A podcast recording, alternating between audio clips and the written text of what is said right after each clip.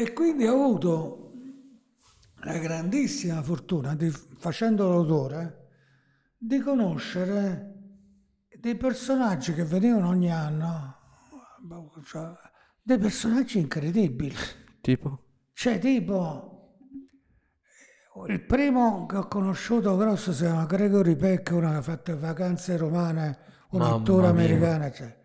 Poi ho cominciato Dustin Hoffman, Silvestre, ma io ve li dico a caso. eh. Aspetta, aspetta, aspetta. Dustin Hoffman, Silvestre Stallone, Assurdo. Ro- Robert De Niro, ah, Michael Jackson, Alice Taylor, eh, vabbè, Pavarotti, Ro- Loren Mastroianni, manco li contiamo, che so- sono italiani. A Bellucci quando era ancora semisconosciuta, per vedere, Sharon Stone, Kirk Douglas e Michael Douglas. Eh, Non finisce più. eccetera eccetera cioè praticamente ogni anno eh, Schwarzenegger eh, ogni anno Mancava ogni quello. anno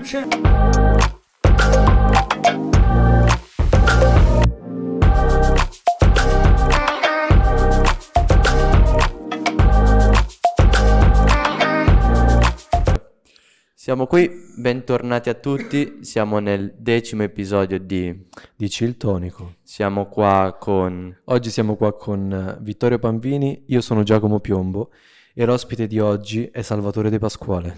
Allora, ringraziamo velocemente Ecam Brand per averci fatto le felpe. Queste felpe fantastiche che... E possiamo iniziare. Allora, la prima domanda dici il tonico è la più difficile in realtà.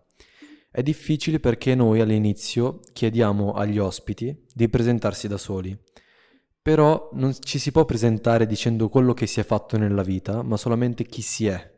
Quindi questa qua è la cosa più difficile. Questo perché?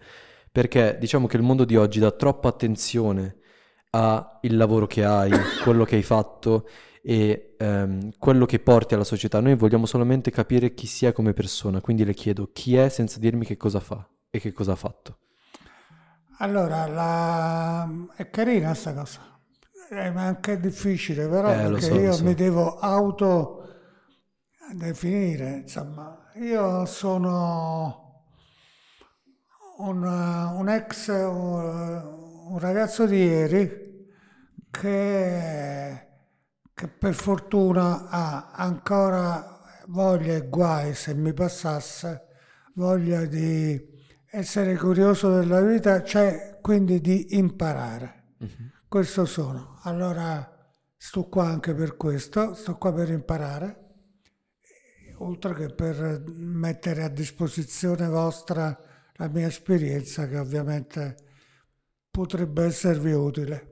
Esatto, Certo. perché lei, noi ci siamo un po' informati, noi sappiamo che lei ha fatto più di 150 programmi televisivi come autore, è un musicista, ha scritto e, mm, e prodotto molte canzoni diverse, eh, alcune delle quali hanno anche vinto Sanremo, ha vinto, una sua canzone ha vinto Sanremo nel 76, è arrivato a- ad essere autore di Sanremo nel 2002, direttore artistico. Eh, addirittura. Quindi ha fatto molte cose nella sua vita e per questo le vogliamo chiedere di raccontarci la sua storia fin dall'inizio.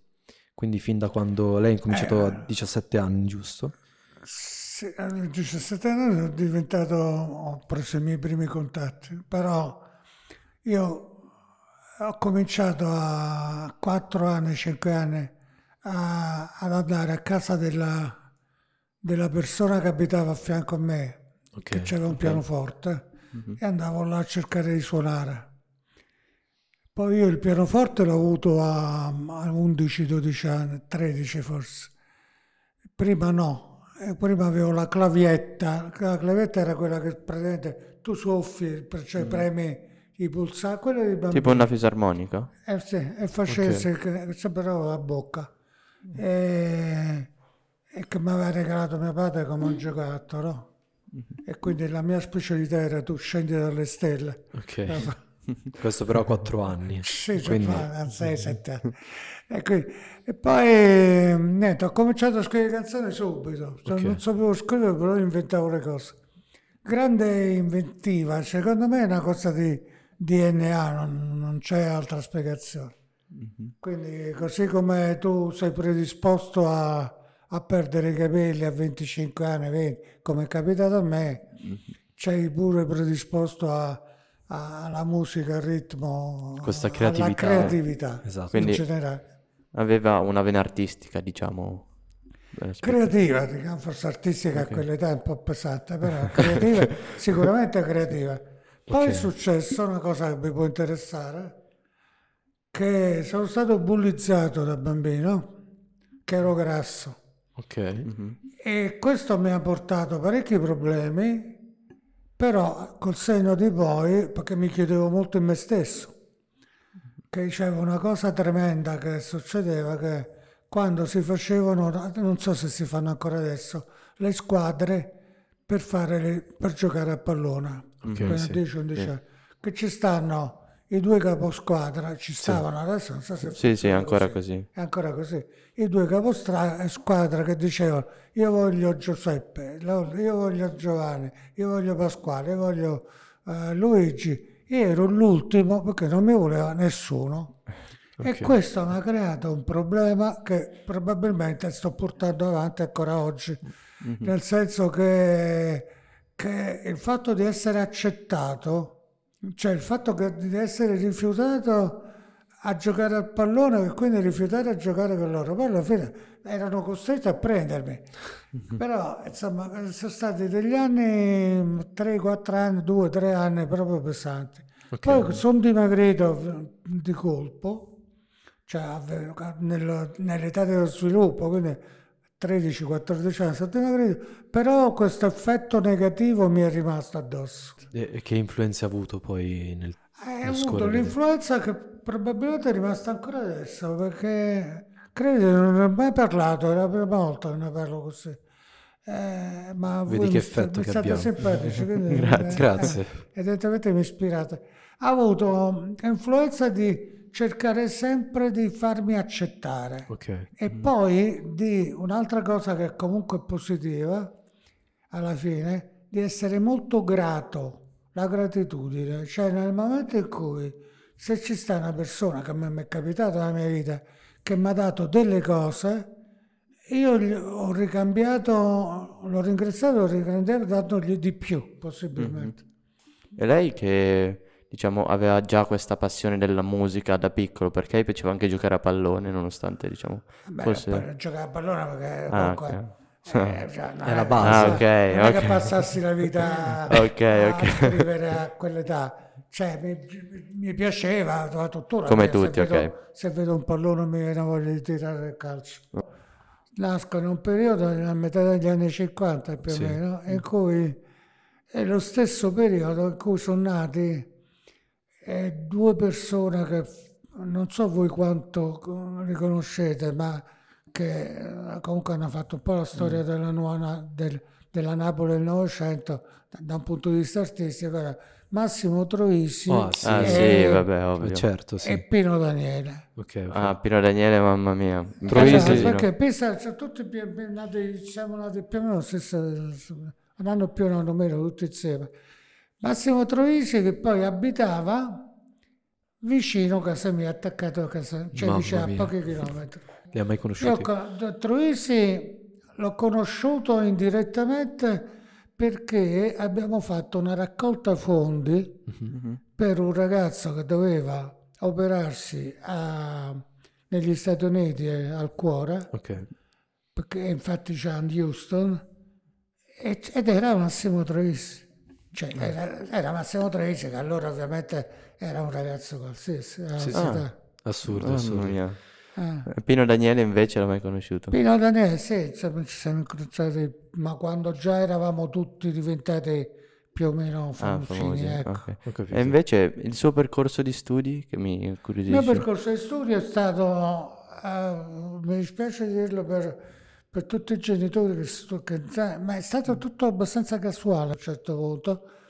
Poi per poter lavorare al più presto ho fatto giurisprudenza. La giurisprudenza che era una facoltà che assolutamente non, non mi piaceva. Quindi sono riuscito a fare, sono arrivato alla fine anche in poco tempo, quattro anni e mezzo, cioè, allora era quattro anni. e anche in poco tempo, anche con una buona, una buona dotazione, però proprio non mi ricordo assolutamente niente. Perché non poi- lo so se poi mi è servito come forma mentis, questo non, Ah, ok, non- ok, ok. non- sinceramente non lo so. Quindi lei dice forse come valore aggiunto di conoscenze sì, generali, esatto, ma... esatto, bravo. Ok. Ehm, no, volevo chiederle, dopo giurisprudenza, quindi dopo l'università, che cosa ha fatto eh, Ah, no, nell'immediato? allora la storia mia è stranissima, perché Ok, ok, ok.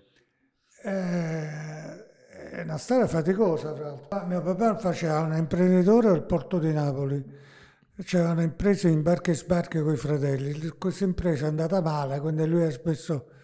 E quindi a un certo punto, comunque era giusto, era doveroso che a 20 anni, 21 anni mettesse- cercassi lavoro e cominciassi a lavorare. Continuavo a fare domande di lavoro senza risultato. Mhm.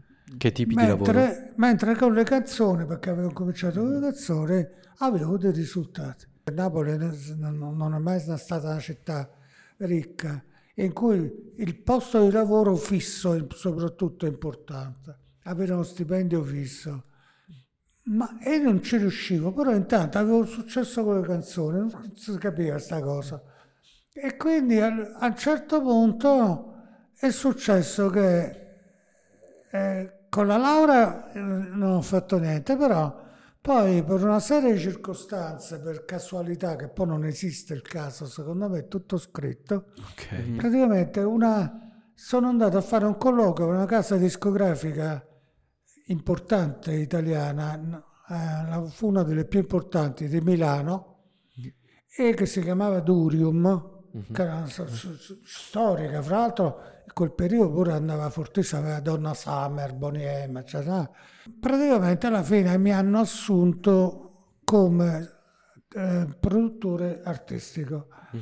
Volevo chiederle, da... lei come carriera da musicista è completamente autodidatta, perché lei non ha mai Io studiato. sono totalmente autodidatta in E tutto. come, come ha fatto? Come è possibile?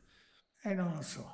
Mm. Eh, non Perché lo so. no, perché comunque, cioè, oggi c'è molta gente che tenta di studiare prima di fare le cose, mentre mi accorgo che le generazioni passate prima tentavano a fare cose e poi imparavano nel mentre. Questa qua è una, not- è una cosa che noto in più persone differenti. È esattamente quello che è successo a me. Esatto, Allora, ma cioè nel senso che io vi assicuro che giusto, sapevo giusto che questo era do, dopo il do c'è il re, c'è il mi, c'è il fa, c'è il sol. E avevo una passione, così come voi avete questo tipo di non ne avete altra, non lo so. Io avevo questa passione che dovevo assolutamente riuscire, c'aveva una, alla base di tutto un, un orecchio musicale importante. sì, sì, quello per forza. E questo per forza. Quindi andavo a tempo, al ritmo, cioè. E poi avevo una passione, ho cominciato a, a- a capire. Ragazzi, mi state facendo fare, mi fate fare delle cose non mi fate in vita mia. Che da, da- allora io avevo capito che una- un accordo era tre note. Ok. Ok. Da, da, da, da, da, da. Pensando a queste tre note le cercavo e poi e pre- Usciva. d'accordo, Usciva d'accordo.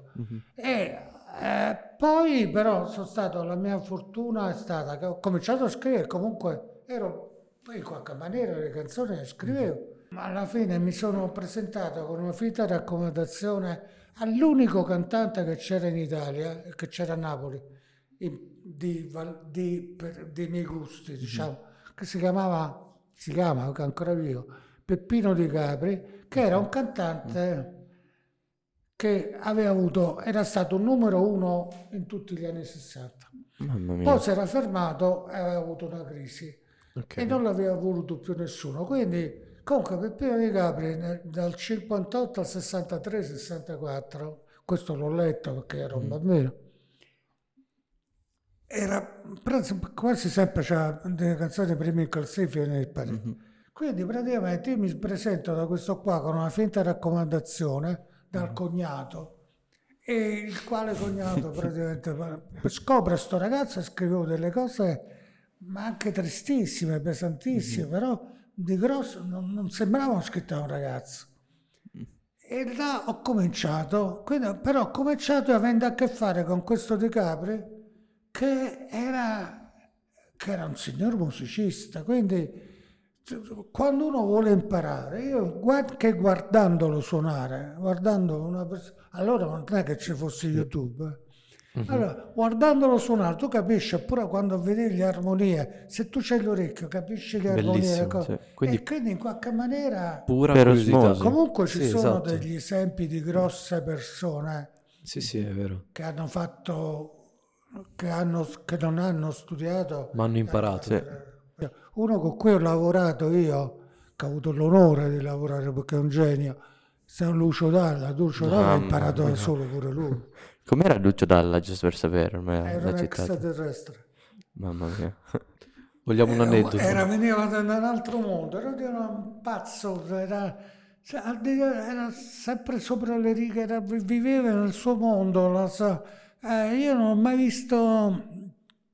Cioè, una fantasia incredibile. Eh, eh, era uno che viveva seriamente veramente con le sue regole, il suo mondo, mm-hmm. la, sua, la, sua, creatività. Uh, era, io veramente lo considero un extraterrestre, cioè, non c'entrava niente. Infatti, secondo me non è morto, chissà che fine ha fatto. Vogliamo un aneddoto con Lucio Dalla, un episodio. Ma abbiamo fatto la. Um, un programma insieme io sono stato il suo autore televisivo. Mm-hmm. Ah, ok. Si, un programma si chiamava La Bella e la Bestia, mm-hmm. Che era una varietà in cui si raccontava, insomma, sono arrivati un po' tutti. E c'è insieme a Sabrina Ferilli, oh, okay. che era bellissima. Cioè, lo è ancora, però allora cioè, stiamo parlando del 2000 e qualcosa, quindi, quasi una ventina di anni fa, quindi immaginatevi, era un, il sogno degli italiani. Comunque Lucio si era so, trovava un, uno per la strada che gli stava simpatica, poteva essere anche un barbone, una mhm. prostituta, mm-hmm. che lo voleva, se la portava in studio. Cioè, non fregava niente, cioè, era fuori dagli schemi. Eh, eh, poi raccontava, raccontava delle, eh, sapeva raccontare delle cose che tu non capivi mai, le, te le spacciava per vere, ma in realtà si capiva che erano cazzate, scusate no, cioè, sì, però può, le raccontava talmente bene che tu non riuscivi mai a capire se dicesse la verità o la bugia. Dopo essere entrato nella casa discografica, aver iniziato a collaborare con un cantante, come si sentiva e poi come, dove l'ha portato? Io? Sì, sì. sì. Ma mi sentivo sempre lo stesso, nel senso una cosa buona che, che, che, che sono cambiato. Um, è che è successa una cosa carina con mio padre. Ok. Che mio padre che, che non voleva, mi aveva regalato il pianoforte, ma che era usato ovviamente, eh? però eh, lui fondamentalmente diceva che non voleva che io studiassi, che, suon- che suonassi perché mi dovevo laureare.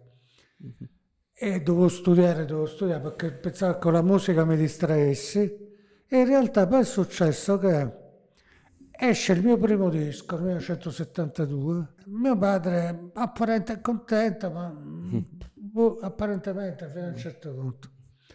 Però quindi non è che mi ha dato grosse soddisfazioni.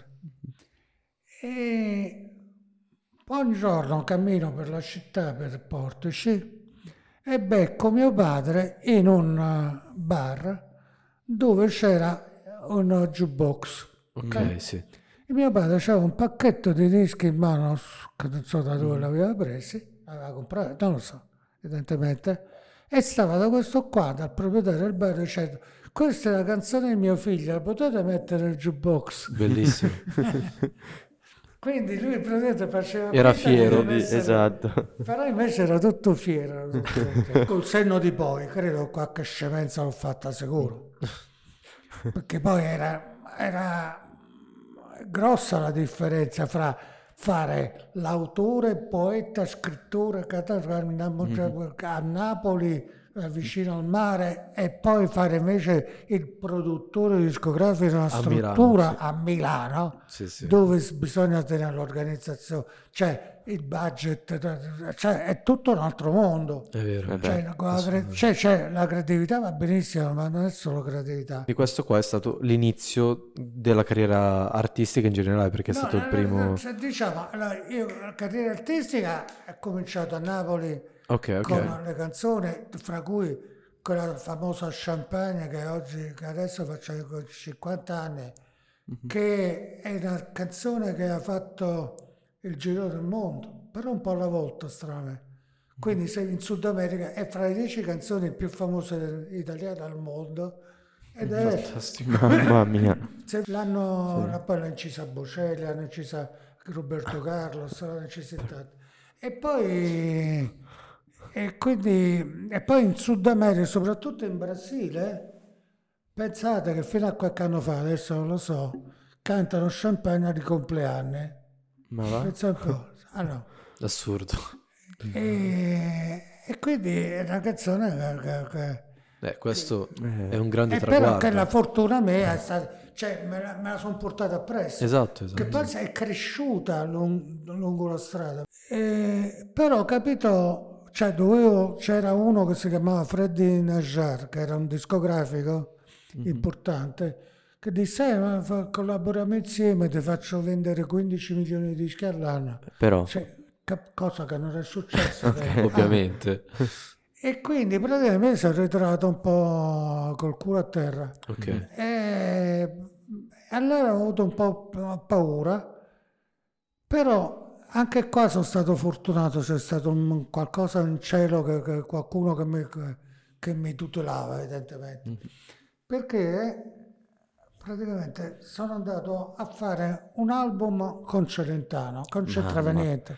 mamma mia. Però cioè, non, c'entrava- non ero più discografico, ero autore. E cioè, scrivevo dei testi per, per canzoni americane che lui voleva incidere. Sono convinto che ha scritto anche, e poi ha scritto anche un libro, credo, la stessa cosa, che le zanzare non le ha inventate Dio. e, e quindi praticamente stavamo in una villa enorme con queste cose, colonne attorno alla, a- alla piscina e, che stavo e parla e, e presente questi monologhi ma detto fra, fra amici cioè a me a, Discorsi da bar. a- al suo produttore. Eh, insomma, cioè, praticamente questa cosa che le zanzare non le ha inventate Dio perché lui è sempre stato cattolico però le zanzare no. E là ho conosciuto uno che mi ha cominciato a parlare di Canale 5 Mhm, ok. dice "Eh, ma io faccio Minellono si chiama che abita qua vicino. Che dice che io, io sono autore io sono il capo degli autori e si vantava molto di questa cosa qua Ah, ma per tu sei bravo, perché non partecipi tu? Se non l'avesse mai detto. Allora, praticamente io ho preso questa cosa a balzo, ho cominciato a rompere le scatole, fin quando dopo un anno, insistendo, ma facendo prove, eccetera, mi hanno preso. Ok. Canale 5. E quindi questo è stato un altro colpo di fortuna, perché grossissima responsabilità, anche là non ho dormito notte, insomma, praticamente, insomma, una vita di merda. e quindi, però, di grossissima responsabilità, però, alla fine ho detto ce la devo fare, ci devo riuscire, e poi alla fine ci sono riuscito. E da là è cominciato tutto. Poi, allora, no, poi è successo, dopo un paio, ah, ho conosciuto Villaggio. Ah, Sono diventato autore di villaggio, Ok. uno degli autori di villaggio, qui Paolo Villaggio.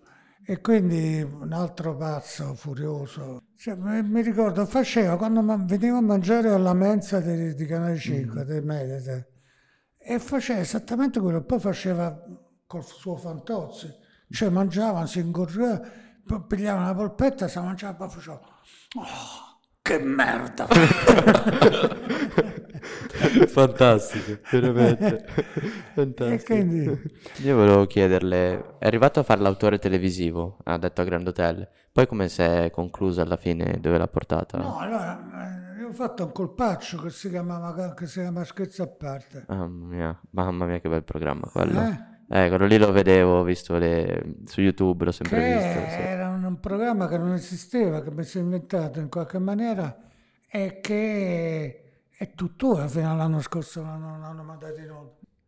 E poi ho avuto una un'altra fortuna, che poi le fortune, ora anche ah, sono stato pure bravo, però sono stato proprio fortunato, che nel 90 ho cominciato a fare un programma che si chiamava ehm, La notte dei delegati, il Gran Premio Internazionale della TV, che praticamente si premiavano tutte le trasmissioni itali- Rai, Mediaset, Mhm. eh, con dei delegati che erano un premio, una sorta dell'Oscar della televisione. Questa, questa la so perché l'ho letta, ne ha 29, giusto? Io ne ho 29, però come Mamma autore. mia. non come- Eh, comunque, Però io eh. facevo anche l'autore della trasmissione che veniva fatta Ok. ogni- una volta all'anno, un evento che era l'evento più importante dell'anno in realtà televisivo. E quindi in cui praticamente Berlusconi aveva investito, investiva tantissimo, che costava miliardi, miliardi di lire ovviamente. E, e- perché era il biglietto da visita di, di Mediaset in tutto il mondo in realtà, quindi Berlusconi preferiva spenderli così, si sa. E quindi ho avuto la grandissima fortuna, di, facendo l'autore, di conoscere dei personaggi che venivano ogni anno, cioè, dei personaggi incredibili.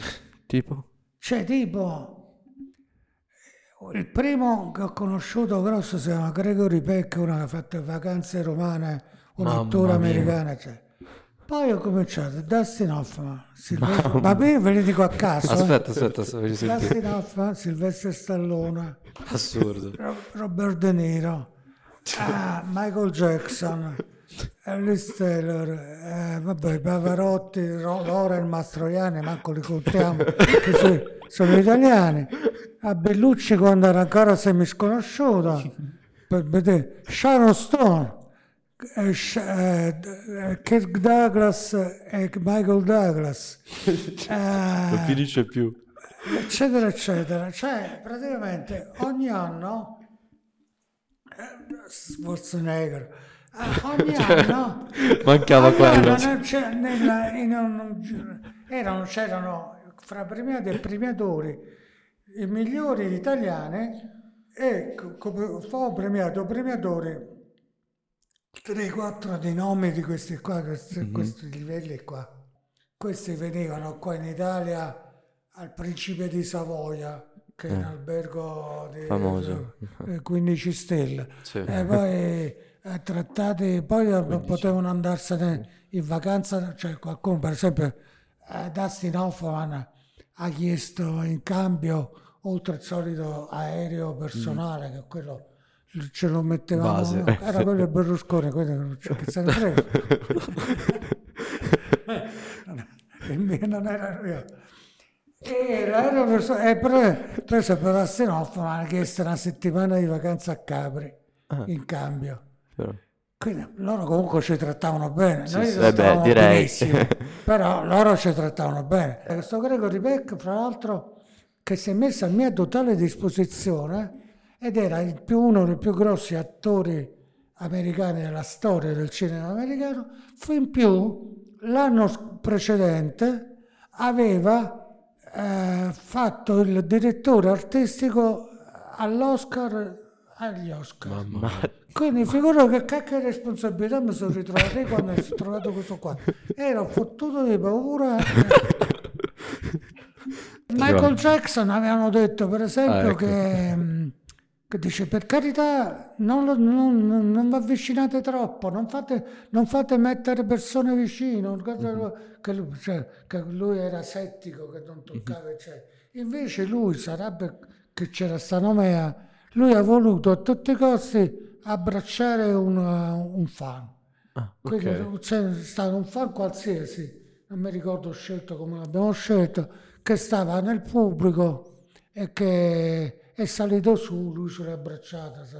Quindi assolutamente, assolutamente non vera questa cosa. Michael, eh, Dustin Hoffman, ma questo è carino, che fa... Ma tu sei l'attore, sei, sei lo- cioè, Dustin Hoffman, eh, Sì. vi, vi ricordo sì, chi sì, era sì. Dustin Hoffman. cioè, No, no, era lo sapevo. grosso- Vabbè, ovvio. E fa, ma tu, e io sono il piacere, sono l'autore. Ah, sei l'autore, allora tu sei ricco. E cosa mi ha fatto molto ridere. volte. Eh, che, eh, insomma, vabbè, ho visto le cose curiose, sì. Volevo anche chiederle, dato che ha fatto anche direttore artistico di Sanremo, Sì. forse è uno de- nel 2002, quindi uno degli ultimi ehm, traguardi televisivi che, che ha potuto vivere. Volevo chiedere com'è stata l'esperienza a Sanremo, perché lei in realtà ha fatto parecchi Sanremo, ma da Io direttore sapevo, artistico... Come autore ne ho fatti 22, 23. Eh, infatti. Mamma, cioè, Però Come- direttore artistico No, solo... uno, questo qua. è- e quando senti tante canzoni, cosa che capita, nel senso tu stai chiuso nella stanza, allora mi sono reso conto, questo non l'ho mai detto pure che so, ma oggi mi state facendo dire un sacco di cose ah, eh, In anteprima, diverse, sì. in anteprima, sì. Forse non dirò più, non lo so. che praticamente io sentivo le canzoni, soprattutto quelle giovani su tante, no? Mhm. Sì. E quelle che sentivo la mattina mi piacevano di più. Ah. Poi il pomeriggio, cioè, quando ho detto, ma... Ma, ma, ma, Non mi piace. è Così, così. è. In realtà non era colpa delle canzoni, è colpa mia. Che ti eri stancato. Uno si stanca e quindi tu quando fai, mandi una canzone, c'è questa selezione, devi avere la fortuna che ti sentono di mattina e non di pomeriggio. Io ecco. mi rendo conto che il pomeriggio uno stanco e comincia a dire no che palle, Lei ha accennato che ha inventato Scherzi a parte, che vabbè è un programma abbastanza iconico, che mi sono spisciato una marea di volte da quel programma. Come le è venuta in mente l'idea? come è venuto in mente? Perché eh, io ehm, sono fissato, era, ma era successo una cosa che forse voi non ricordate, che erano le statue dei Modigliani. No, No, allora dico zero. Che praticamente a Livorno hanno scoperto che c'erano delle... Allora, Modigliani era un pittore del primo Novecento famosissimo, è passato tuttora, che è famoso adesso, che è pittore e scultore. Praticamente eh, che va- vale milioni di euro, un quadro di Modigliani, una statua di Modigliani. E mm, di Livorno. Questo praticamente c'era sta, si vociferava che lui agli inizi del Novecento avesse gettato nell'Arno, eh, nel fiume Arno, delle statue dei- non finite, dei, dei- dei busti, le avesse gettate a testa. Perché l'avevano preso in giro, lui per disperazione aveva preso e è stato Ok. aveva gettato nell'Arno. In realtà fine hanno scoperto effettivamente hanno trovato tre statue di Modigliani nella, che erano State gettate. nell'Arno. Ok. e quindi praticamente quindi è una notizia che è andata in giro per il mondo Sì. eh, perché era comunque una, una cosa importantissima 3 milioni e più. con eh, i più grossi esperti che hanno analizzato queste statue e che erano appena fatte poi comunque nel senso che non erano complete, complete erano Ok, mezze ok. Da finire. hanno analizzato queste statue e hanno detto assolutamente Modigliani no. Poi alla fine hanno fatto quindi il mo- most- messe in mostra, eccetera, eccetera. E poi si è scoperto uno dei ragazzi tipo voi che l'avevano fatto con Black and Decker. Allora, una figura di merda, scusate, scusate, così credo che è stata meravigliosa. Perché eh, cioè, questo è praticamente Ci hanno creduto che tutti. si sa, studiosi, gente 80 anni, dicevano ma che meraviglia c'è. Questi l'hanno fatto con Black and Decker. Dice non è possibile. Non è possibile, i ragazzi ci stanno prendendo in giro. In realtà, allora che hanno fatto in trasmissione in Rai, cioè hanno fatto un programma, hanno chiamato questi ragazzi, i quali in televisione col Black and Decker eccetera hanno fatto delle statue finte uguali a quelle che erano state. Quindi dimostrando Che era vero. allora, sta cosa qua mi era piaciuta tantissimo. Anche ho detto, "Eh, bisogna fare qualcosa del genere in, tele- in televisione. Allora, allora, fra l'altro era un periodo in cui io televisivamente parlando facevo le cose mosce, facevo eh, le telenovelle, le cose. quindi Ok, ho detto, ok. avevo voglia di, proprio di divertirmi con me stesso. Allora ho fatto un programma che si chiamava Scherzi a parte, che erano 14 pagine di scherzi di vari tipi Mm. di scherzi.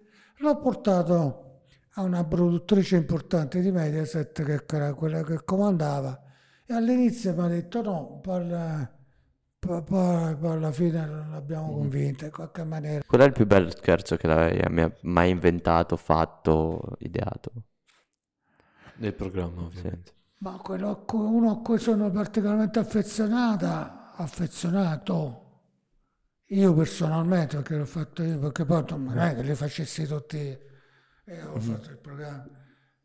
Era un cantante che si chiamava Little Tony, Ah, sì, lo conosco.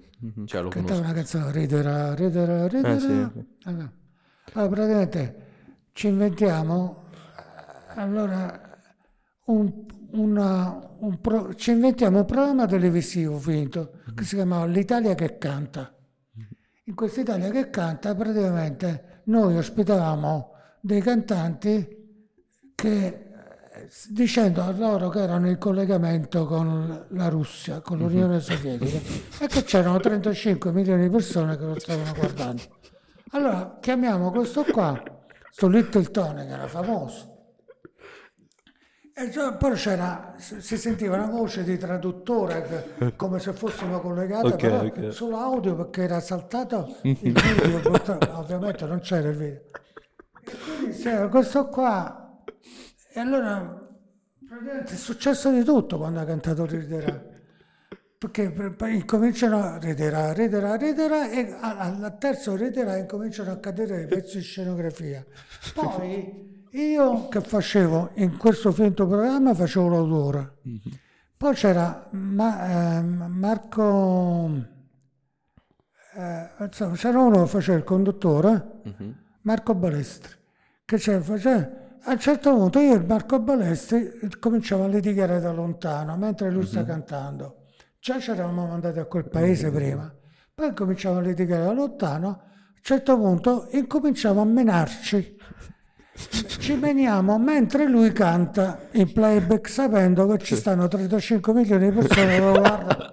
Allora, praticamente finisce lo scherzo che io sto svenuto a terra sotto i piedi di Little Tony con la faccia sporca di sangue perché intanto sono arrivati gli altri che- per, far, per far finta di dividerci e mi hanno messo- mi hanno sporcato di sangue sporco di sangue mi hanno tirato per i piedi mentre lui cantava riderà riderà e quindi, e quindi praticamente c'era il semimorto sotto casa. Insomma, è stato, è stato Fantastico. quello- se volete ve lo farò vedere perché io ce l'ho ovviamente Eh sì. quando abbiamo visto che funzionava da Dio. Allora, le prime edizioni eh, erano scherzi importanti, erano scherzi in cui per, a Zucchero, per esempio, eh, ma gli ho fatto, era uno scherzo con l'elicottero, cioè, Cioè, gli tipo- ho fa- gli ho fa- ah, no, praticamente ho saputo che lui faceva, no, anche perché poi la cosa bella è che all'inizio, perché la gente dovevo fare gli scherzi agli amici, ai- a gente che comunque sapevo che avrebbe firmato. E Ok. Zucchero era uno di questi. E praticamente Zucchero praticamente stava in uno studio di registrazione in campagna, eh, vicino Modena, e gli ho fatto esplodere un, un missile, un, sì, un missile, un, un- un- un- oggetto, non un, piccolo missile che era caduto da un aereo e che praticamente che, che era radioattivo. Quindi lui ha corso il rischio di essere... cioè, era convinto che, che poi risul- ovviamente Era l'unico radioattivo là in mezzo risultava, risultava zucchero. No, fu molto carino. Questo è stato un programma molto curioso che si chiamava, che voi non, poi non è più stato fatto, che si chiamava Stranamore. I vostri genitori lo sapranno, che era un programma, andavamo in giro per l'Italia con un camper, con uno che si chiamava Alberto Castagna, purtroppo è morto giovane. Questo alla fine degli anni 90, fino ai- all'inizio del 2000. E, e là era una storia d'amore, che, gente che si doveva voler riconciliare, quindi ho scoperto Um, ma il programma è grandissimo successo, fa, fa, arriva a fare quasi il 40% di ascolto. Mamma Che ho scoperto, ho, sc- ho scoperto le corna di tutti gli italiani, che sono diverse. cioè quelle di Torino sono diverse da quelle di Palermo, di Napoli. Assurdo. Cioè ognuno c'ha, c'è sta tipi, Quali sono quelle più gravi? Tipo? Quelle più Eh. gravi quali sono? Torino, perché il nord sul il Torino sono più cupe, le storie sono più cupe. Cioè c'è sempre Tipo? qualcosa sotto, sembra una cosa scema, poi in realtà ci sta sempre qualche accenno di, eh, di pedofilia o di co- ci No. ho trovato le cose a Tor- a Torino, a Palermo tutto niente saccio, che erano due diverse, insomma, cioè, sono un po' di caratteristiche diverse. sta. Ecco, io fino ho fatto l'autore televisivo, eh, ma in pienissimo, cioè nel senso senza mai fermarmi fino a dieci anni fa. Poi ho cominciato a farne meno e poi nel, dal 2017 ho deciso di non, di non andare più, di non cercarlo proprio più, perché ho avuto una mia- un grande amore nella mia vita, che è la mia seconda moglie, che poi ho sposato tardi nel 2014 che, che era una produttrice televisiva conosciuta durante il lavoro e che sì, eh, eh, quindi stavamo a Roma, io facevo l'autore, lei faceva la produttrice, lei si è ammalata di leucemia e ci siamo, lei era di Legnano. E quindi con due figli piccoli ho deciso di, di- di pensare più a lei che al- al lavoro. Poi, quindi, sempre di più, anche perché lei ha assolutamente bisogno, ha dovuto fare il trapianto del mirolo, insomma, una cosa, una cosa molto pesante, ma non sarà il caso di parlarne. E, e quindi di conseguenza poi mi sono ritrovato che lei non ce l'ha fatta, quindi è morta nel 2017 e i figli erano ragazzini che manco mi, manco mi consideravano, nel senso che ero sempre preso al lavoro, non avevo mai... Cioè, per carità, mi sono dovuto ritrovare a fare il, il mammo, cioè a crescere questi due ragazzini, uno di 14, 12 anni e uno di 15. E quindi era un'età adolescenziale, quindi ho l'idea di tornare, perché poi il mio lavoro gli ultimi 17 anni ho fatto a Roma, eh, di tornare a Roma e di lasciare loro a Legnano, perché sono salito su a Legnano proprio per motivi familiari, perché lei è stata curata a Pavia, e quindi l'idea di tornare a, a Roma a fare, che non so, Domenica Ino, quello che era, era, era allucina, era impossibile. Mi- Ovvio. Ma fra l'altro mi aveva anche cercato De Laurentiis Ah, per, eh, per- per- per fare la sceneggiatura. Insomma, ho lasciato perdere tutto e quindi sono con... ma c'è una cosa molto più importante da fare. Un momento molto bello è stato quando, insomma, carriera musicale, quando praticamente nel 90 una mia canzone venne a cantarla qua in Italia a Sanremo, quello che io reputo probabilmente il più grande cantante, sicuramente uno dei 3-4 più grandi cantanti al mondo, che si chiama Ray Charles. Ah, mamma mia. Eh, E quella è stata una soddisfazione enorme, anche se tanti pensano che la musica l'aveva fatta Cotugno, in realtà era la musica che l'avevo fatta io. mamma E mia. quindi infatti eh, questo fu una grandissima soddisfazione. Questo quindi una cosa fatta da uno laureato in legge, che col pianofortino eh, cantata perfettamente con le stesse note che mi ero inventato io con il Story Charles, che era, Assurdo. cioè se Dio avesse la voce canterebbe come le Charles. A questo qua può cercare che praticamente ci siamo inventati un altro programma sempre di scherzi che si chiamava Guastafeste. Praticamente che lo scherzo era rivolto alla, alla collettività. Ok. C'era Luca Barbareschi, questo assolutamente non ho mai raccontato. Luca Barbareschi era un attore molto importante, poi fa il produttore, Ok.